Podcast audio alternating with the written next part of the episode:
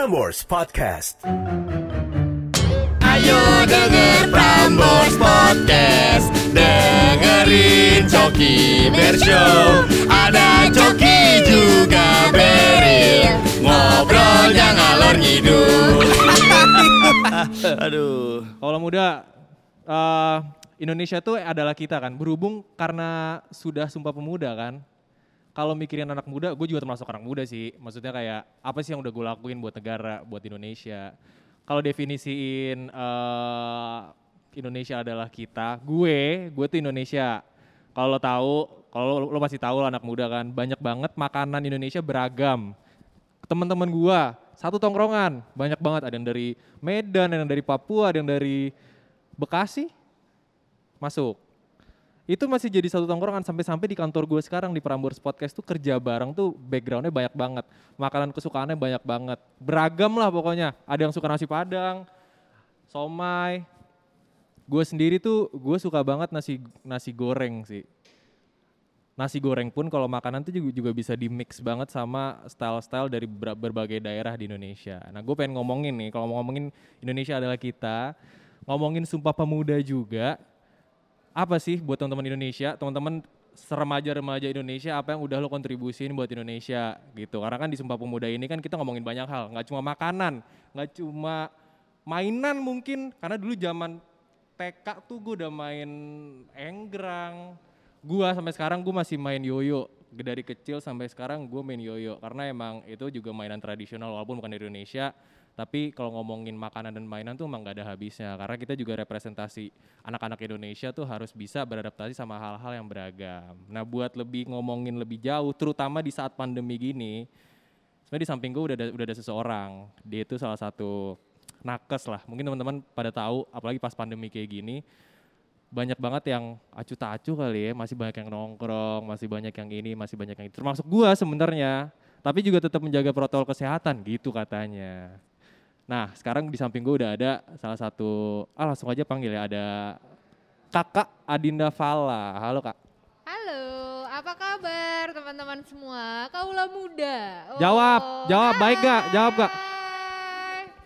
Kalau Ah. dipanggilnya apa sih Kak kalau di rumah? Eh, Fala. Fala. Fala? Fala. Kak Fala. Iya. Oh gitu. Dari mana tadi dari mana lu? Dari rumah dan mau habis meeting, mau meeting lagi. Oh iya, habis meeting mau berarti emang pandemi gini juga produktif banget ya? Justru eh, makin sibuk. Justru makin sibuk. Makin Sama. Gue baru hari ini sibuk banget kak, asli. Sumpah gue baru, biasanya hari-hari sebelumnya gue gak sibuk. Makin sibuk.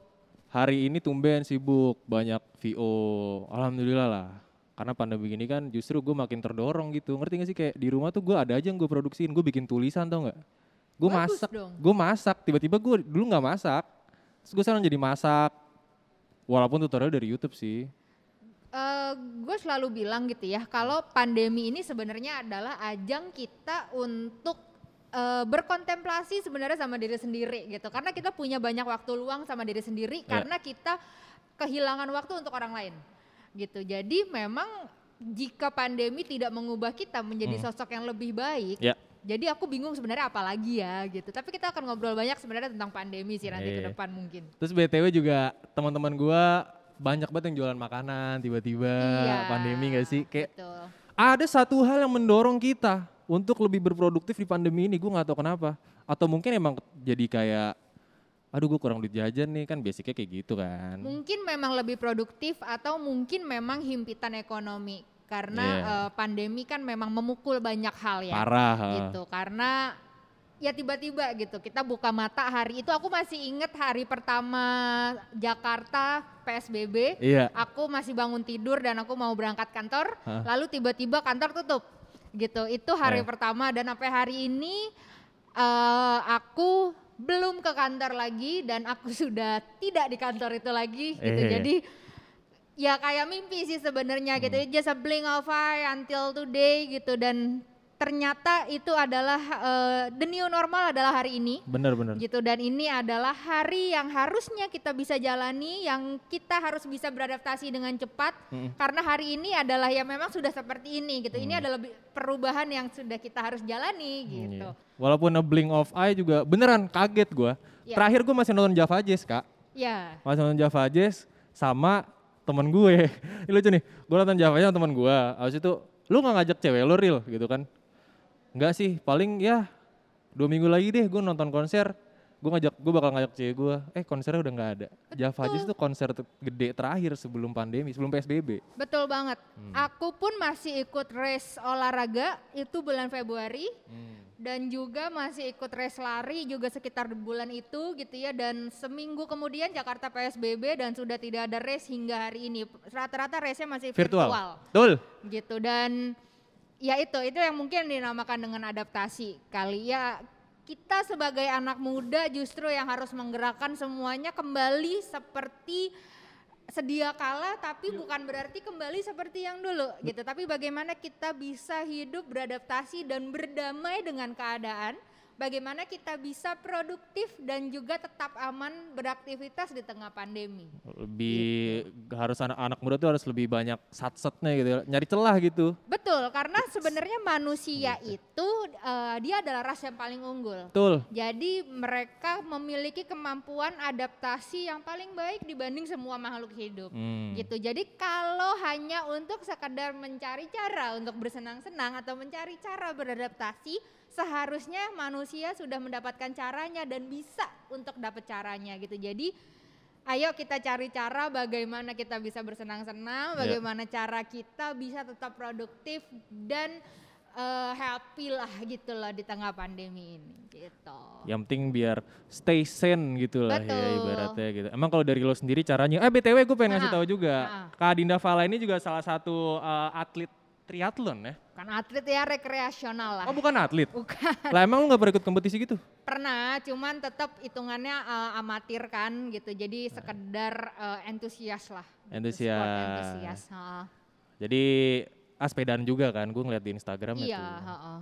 Make, Sebelum road bike dicicipi oleh semua artis hari ini, Ah. aku sudah road bike kan. Aku, Aku- bangga sekali. Aku lebih dulu loh. dulu dulu gue waktu SMP gue main fiksi. Iya. Fiksi gue jelek banget asli. Gue di gue diadekin sama orang-orang. Ah fiksi lu jelek. Soalnya kan dulu kan kayak modelannya Cinelli. Iya. Ah you know that, you know that. Ya, ya. Berusaha relate, berusaha relate. Eh BT juga uh, Kak Adinda Fala ini juga Satgas Nasional Sub Bidang Mitigasi betul ya? Betul. Ini aku udah survei. Iya. Lo ada di lo lo, lo ada di Wikipedia BTW. Oh ya? Enggak. Kayaknya Masa sih? nggak tahu deh. Nggak salah dikit aja. Eh, BTW juga gue tuh sebenarnya agak bingung gitu sama anak-anak muda, teman-teman gue lah ibaratnya. Sahabat gue masih nongkrong, masih pacaran gitu. Mm-mm. Tapi gue nggak tahu sebenarnya dalam mereka pakai masker, Mm-mm. pakai masker. Terus ya jaga protokol masih dikit-dikit lah, jaga jarak masih dikit lah. Tapi mereka tuh sebenarnya ada aware sendiri nggak sih kalau nggak mereka tuh sebenarnya ada perasaan awareness sendiri yang tinggi nggak sih soal pandemi ini? Soalnya yang gue lihat ada kasus temen gue pacaran, mereka pacaran dong, pasti ciuman dong, anak muda ciuman dong, ciuman pasti dong. Itu video call kan mereka berdua set. Yang cowok yang cewek emang udah demam. Aduh sayang kamu kayaknya tes deh. Kamu kayaknya harus tes deh. Iya akhirnya mereka dia tes positif. Ceweknya positif nih.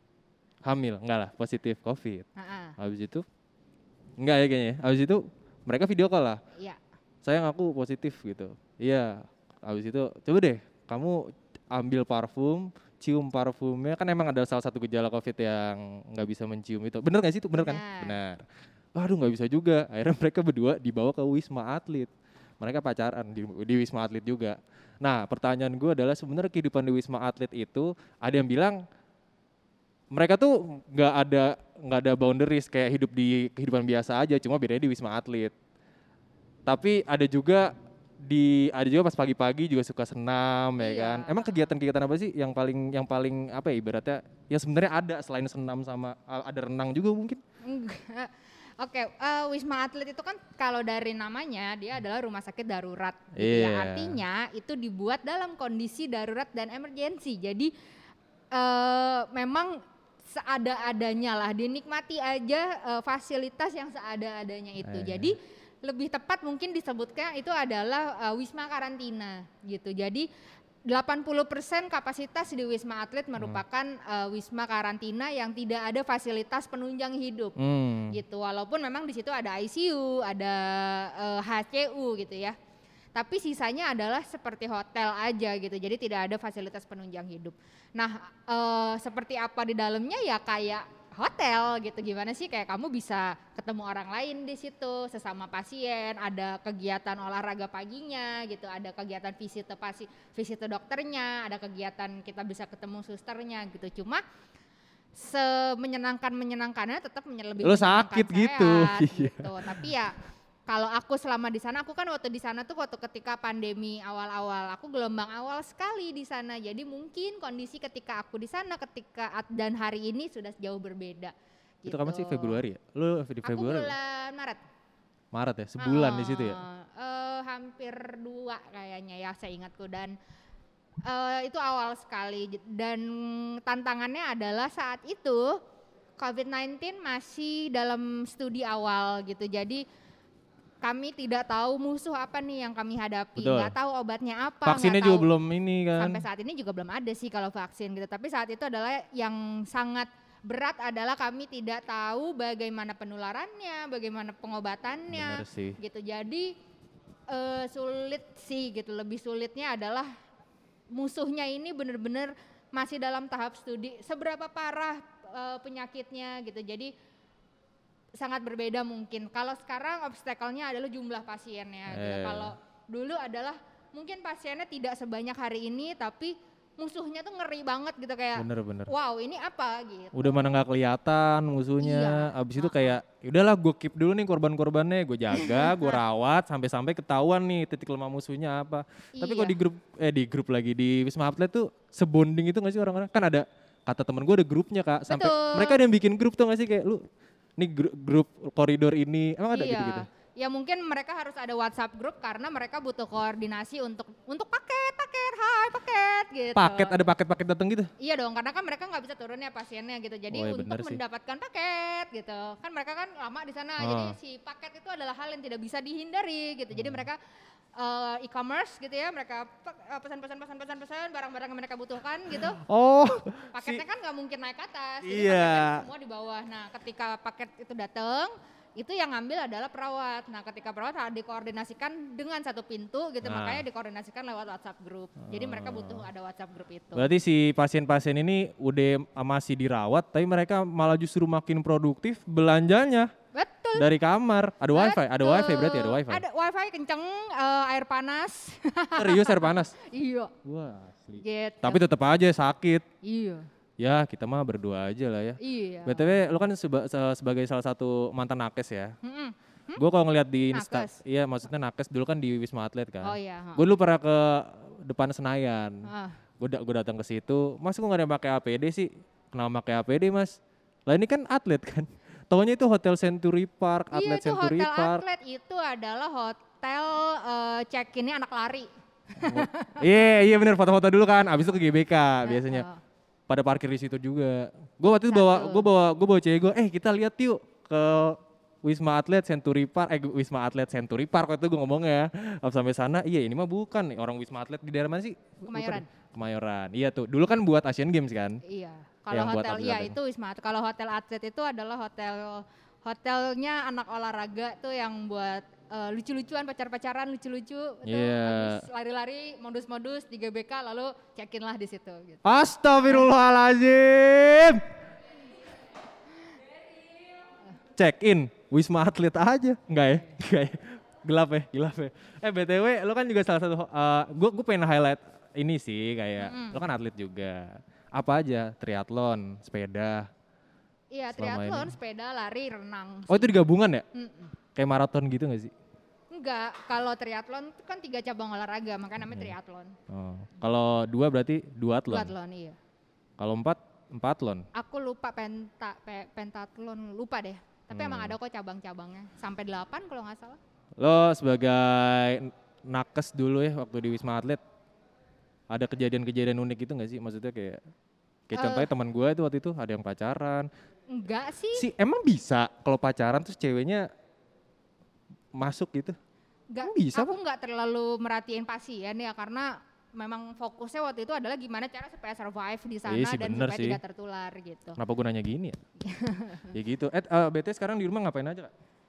sekarang lagi sibuk di Satgas. Hmm. Jadi eh, setiap hari isinya meeting, meeting, terus keluar kota, meeting keluar kota. Jadi Satgas Nasional Sub Bidang Mitigasi itu apa sih? betul.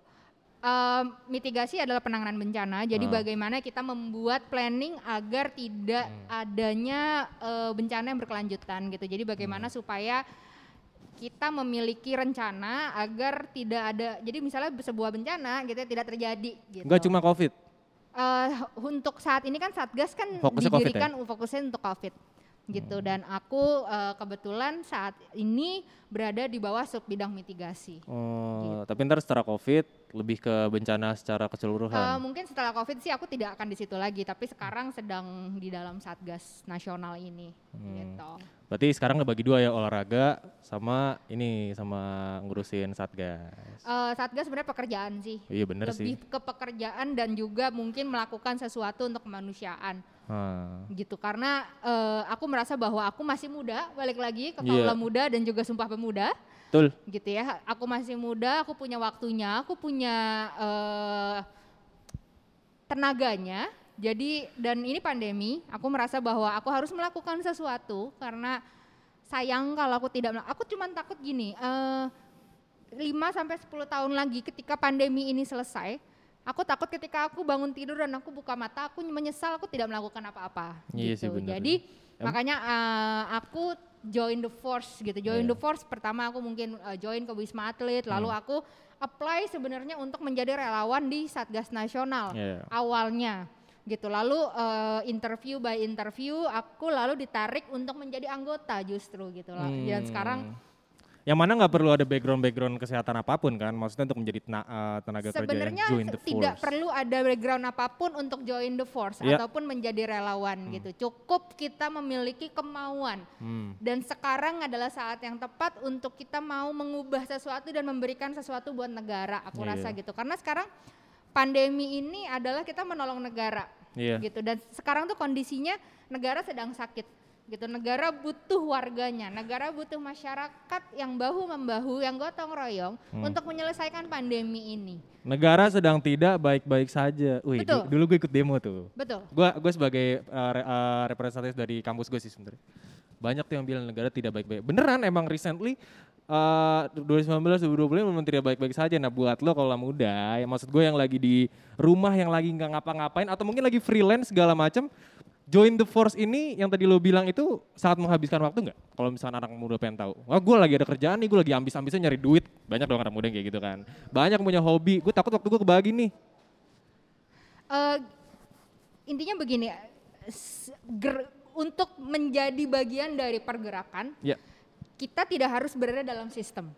Kita Oke. pun tidak harus berada keluar dari pekerjaan gitu loh. Kita cuma butuh keberanian untuk berusaha dan keberanian untuk bersikap. hmm. Artinya kita harus berani untuk mengemukakan di mana kita berdiri. Hmm. Gitu loh. Jangan diam untuk sebuah isu dan jangan diam dan jangan diam untuk sebuah hal yang penting di krisis moral gitu ya. Kalau sekarang kan kita dihadapkan mungkin pada isu-isu sosial. Betul. Kayak misalnya eh, Omnibus Law gitu ya. Ya. Terus sekarang kita dihadapkan pada pandemi gitu. Hmm. Itu adalah hal-hal besar yang seharusnya anak muda ini berani bersikap dan bersuara aware gitu ya, sadar gitu, ya. ini adalah peran anak muda.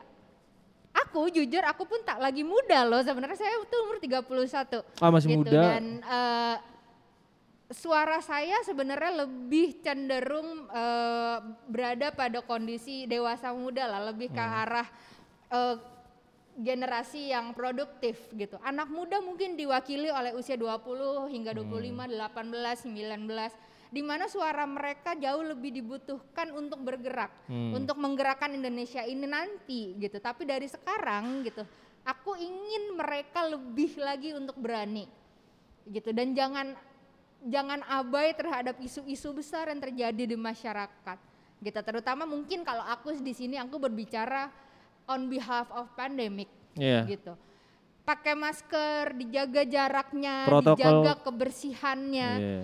Itu adalah bare minimum yang seharusnya sudah dilakukan oleh anak muda Sudah ada Gitu. dalam diri anak muda ya. lalu lebihnya apa lebihnya apa stop normalisasi kesalahan Hmm. gitu. Aku paham bahwa menjaga jarak itu sulit. Ya. Eh, mungkin kadang-kadang kita melepas masker, Hmm. gitu. Atau tidak mencuci tangan itu adalah hal yang lumrah. Aku paham sulitnya gitu, tapi itu adalah hal yang salah di tengah pandemi ini. Jadi jangan dinormalisasi.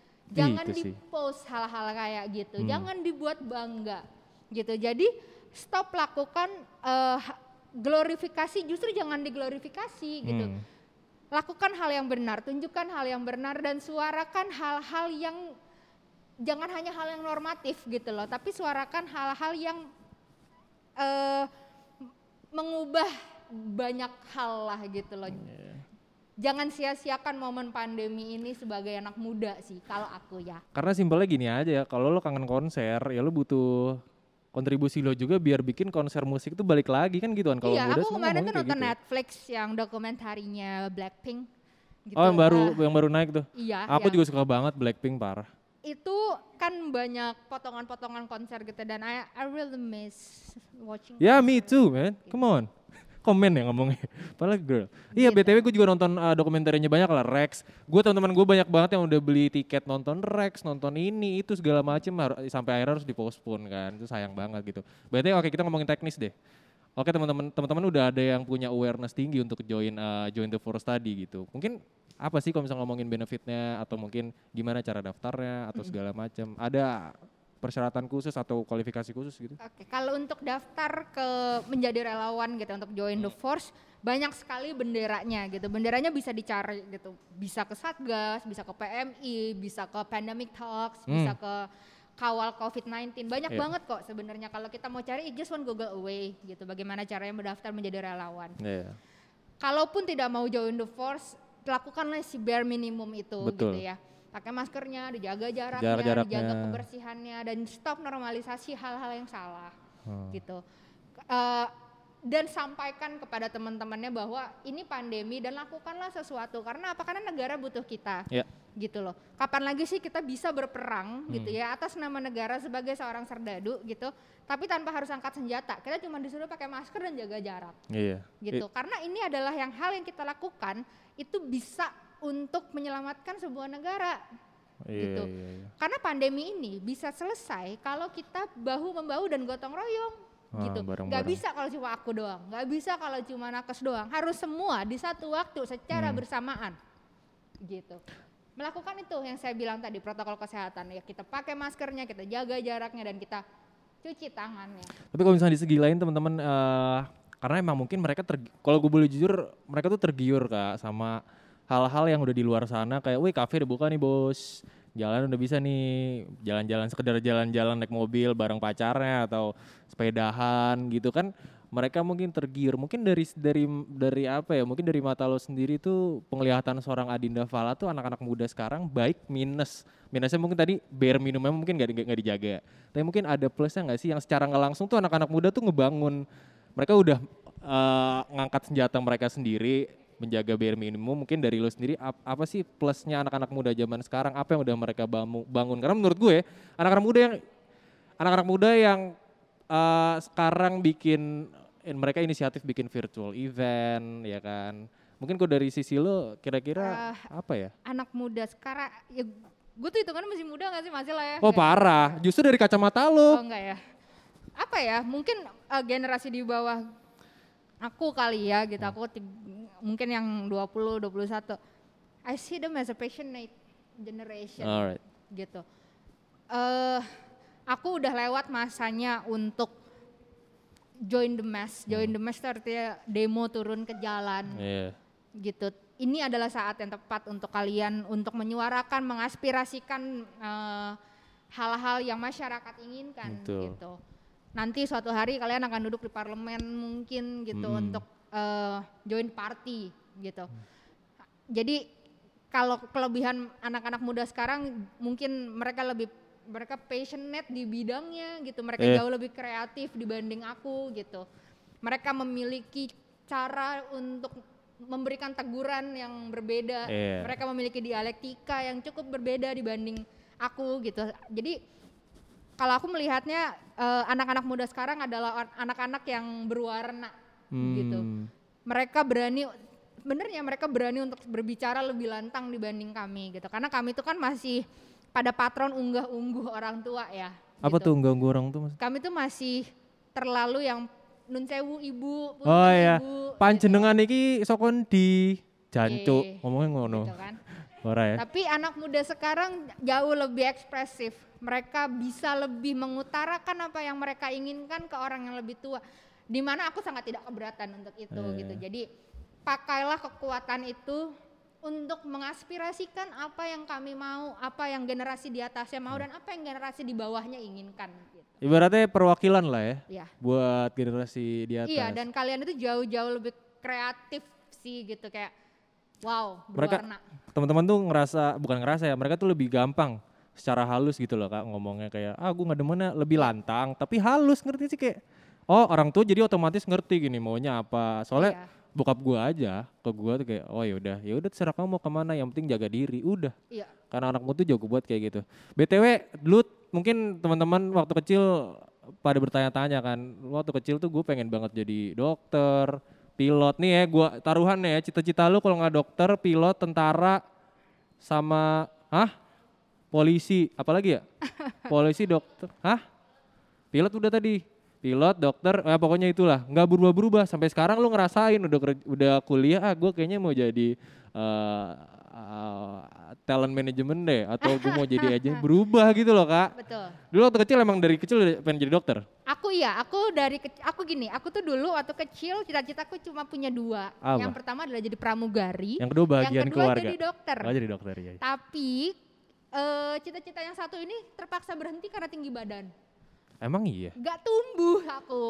coba kak gitu ya gitu ya fisik fisik iya, aku mentok di nggak 100 apa-apa kali Iya, aku mentok di 153. Nggak ada tuh. milimeter kan telepon kali yang bisa nerima gitu kan. Jadi ya udah akhirnya jadi dokter gitu. Oh, iya. Nah, jadi berbicara tentang cita-cita memang aku adalah eh, anak-anak yang tumbuh dengan cita-cita yang sangat konservatif dan memiliki jalan hidup yang sangat eh, patronizingnya itu sangat konservatif atau kuno gitu. Hmm. Jadi SD di SD negeri, SMP negeri, SMA unggulan, kuliah di Wih gila SMA unggulan bos. SMA di mana kak? di lab school Bayoran. gitu, eh, Romangun.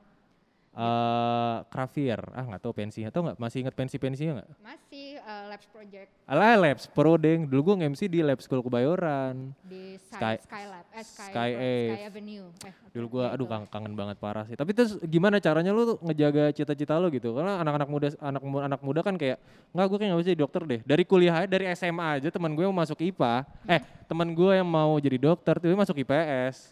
Aku ada sedikit ke penyesalan. Kalau ditanya apakah penyesalan, gua nggak, aku nggak punya banyak penyesalan. Hmm. Tapi ada satu sedikit aja penyesalan adalah wawasanku tidak terbuka ketika SMA.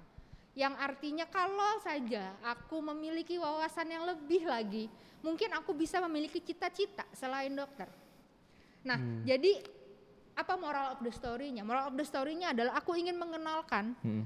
banyak sekali pekerjaan kepada anakku gitu. Aku ingin memperkenalkan bahwa ada loh pekerjaan-pekerjaan yang mungkin nanti kamu bisa dapatkan selain pekerjaan yang udah jejak nih hari ini, selain Iya, iya. dokter, selain tentara, selain insinyur Ada yang lain nggak? gitu. Sekarang mah? Nah, itu satu dan yang kedua, Iya. aku harus mempersiapkan anakku untuk pekerjaan yang hari ini belum ada. Hmm. Seperti yang ibunya jalankan hari ini sebagai konten kreator. Konten kreator 10 tahun lalu itu adalah pekerjaan yang belum ada Betul. gitu. Jadi teman-teman mungkin kaula muda yang dengerin ah, dengerin uh, podcast ini ataupun nonton YouTube ini Iya. gitu ya dan sekarang masih pakai baju sekolah, persiapkan diri teman-teman diri kaula muda untuk pekerjaan yang belum ada. Hmm. Perluas wawasannya karena pekerjaan itu tidak sesempit yang ada di bangku sekolah. Betul banget. Dan jangan pernah takut untuk belajar apa pun yang kamu suka. Gitu. Kalau memang cita-citanya jadi dokter, be it. Hmm. Jadilah. Tapi kalau cita-citanya bukan itu, Hmm. jadilah apa pun yang kamu senangi. Gitu. Aku Iya, iya. tidak menyesal aku jadi dokter hari ini. Iya. Toh juga aku menyenangi apa yang aku jadikan. Tapi kalau wawasanku lebih luas lagi, mungkin aku memiliki pilihan yang lebih lebar dibanding sekedar aku pengen jadi pramugari, aku pengen jadi dokter. Iya, lo kepikiran jadi gamers gak sih?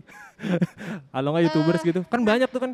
Enggak, karena memang aku kan tidak suka main game ya gitu. Iya, Aku not really into game gitu tapi ya itu aku akan memperkenalkan kepada anakku gitu ya, karena aku udah punya anak sekarang Iya. aku akan memperkenalkan kepada anakku bahwa banyak loh pekerjaan yang mungkin lu nggak Nggak sadarin nggak kalau sadarin bahwa ini bisa jadi uang bisa jadi uang, bisa. dan lu bisa berkarir di Hmm. situ seperti yang ibunya lakukan Iya. gitu karena gue ya gue cuman foto gue cuman nge story gue cuman ngomong kayak gini and then I get money from it Hmm. gitu it's way much more than I do that to pay patient Exactly. gitu BTW eh, Kak Dinda Val ini juga sering bikin thread juga di Twitter ya. thread apa tweet sih? Tweet ya? Sorry sorry. Ya itu, lu bahas apa sih kalau di Twitter? eh Twitter tuh Eh duluan di Twitter apa duluan di dokter?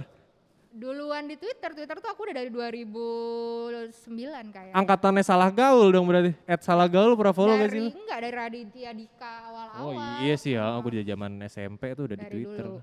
Bahas apaan aja di Twitter? kayaknya udah hampir semua sih karena Twitter itu justru adalah lebih media ekspresi aku gitu Iya karena sih, aku kan bener. lebih orang yang lebih berbicara lewat tulisan Oh. gitu ya justru kalau Instagram eh, aku walaupun mungkin aku mendapatkan eh, uang dari situ tapi media ekspresi aku tidak tidak foto gitu loh karena satu aku tidak terlalu suka untuk bergaya depan kamera aku tidak mendap aku tidak suka OOTD gitu ya Eh tapi fitnya bagus-bagus loh. Fit Not Instagramnya, really, naik karena sepeda. mungkin dibantu sama teman-temanku gitu ya dan Iya. aku tidak suka untuk make up gitu ya aku juga Hmm. tidak tidak membeli barang baru yang terus terus apa yang yang berkali-kali yang berganti-ganti aku pakai barangku tuh Iya. itu, itu aja dan berkali-kali aku pakai Sama gitu. sama sama gue juga. so it's not very Instagram worthy gitu jadi Instagram is not my place but I need to do it as my job gitu Hmm. jadi Twitter is my kind of place because Hmm. I write gitu Karena memang eh, ini dia makanya di Twitter mungkin Kak Fala lebih bisa boundaries itu nggak ada kalau gue lihat sih di Twitter. Gue sekarang lagi bikin tulisan di mana? Di LinkedIn. ngejual, ngejual. Karena semuanya benar-benar itu tadi yang kata Kak Fala bilang tanpa lo sadari atau mungkin ada lo ada yang sadar juga anak-anak muda zaman sekarang tuh semua bisa lo jadiin duit. Ya. Kayak apa pun itu. Gue sekarang lo tau gak gue jualan apa? Filter Instagram. Instagram filter, jadi gue bikin sendiri gitu. Oke, Jadi mungkin kalau ada agency atau ada brand yang pengen bikin sama gue juga bisa Oh, nice. gitu. Dan itu tercipta saat gue buka laptop pas pas pandemi gue ngapain ya. Nah tadi yang Kak Fala bilang juga kan kalau misalkan semua tuh apa-apa bisa dijual selama pandemi lo harus bikin celah-celah lo cari celahnya. Jadi itulah di filter gue jadi filter gitu. Pokoknya gitu deh di di di masa pandemi ini gue setuju banget buat lo anak-anak muda yang ngerasa kebingungan gitu kan karena juga sekarang lagi sumpah pemuda ingat loh sumpah pemuda kalian harus bersumpah kalau kita harus membangun negara ini betul nggak Kak Fala? Ya. gitu Eh, buat kaulah muda gitu ya. ya pesan Tolonglah, tolonglah. Eh, aku berpesan sejauh-jauhnya nanti kalian akan sekolah dan kuliah gitu. Tolonglah kembali untuk Indonesia. Iya. Gitu. Mau kerja mungkin nanti di Singapura, kerja di Belgia, kerja di Swedia atau kerja di mana pun di Belanda gitu. Tapi kerjalah kalau bisa gitu. Kerjalah untuk negara sendiri gitu. Iya. Karena kalau aku, aku orangnya nasionalis kali ya gitu. Jadi Iya, aku sumpah. selalu, aku selalu ingin berbuat sesuatu untuk negara sendiri dan Iya. buat aku darahku ya darah Indonesia gitu. Aku adalah orang Indonesia dan berbuat sesuatu untuk negara adalah hal yang paling aku ingin gitu. Buat negara, buat manusia gitu. Ya udah, ujungnya adalah lillahi taala buat Tuhan. Tapi Iya. buat negara, buat Indonesia, buat manusia lain gitu. itu maksud Selamat Hari Sumpah Pemuda. selamat hari Sumpah muda kalau muda Indonesia adalah kita Frameworks Podcast.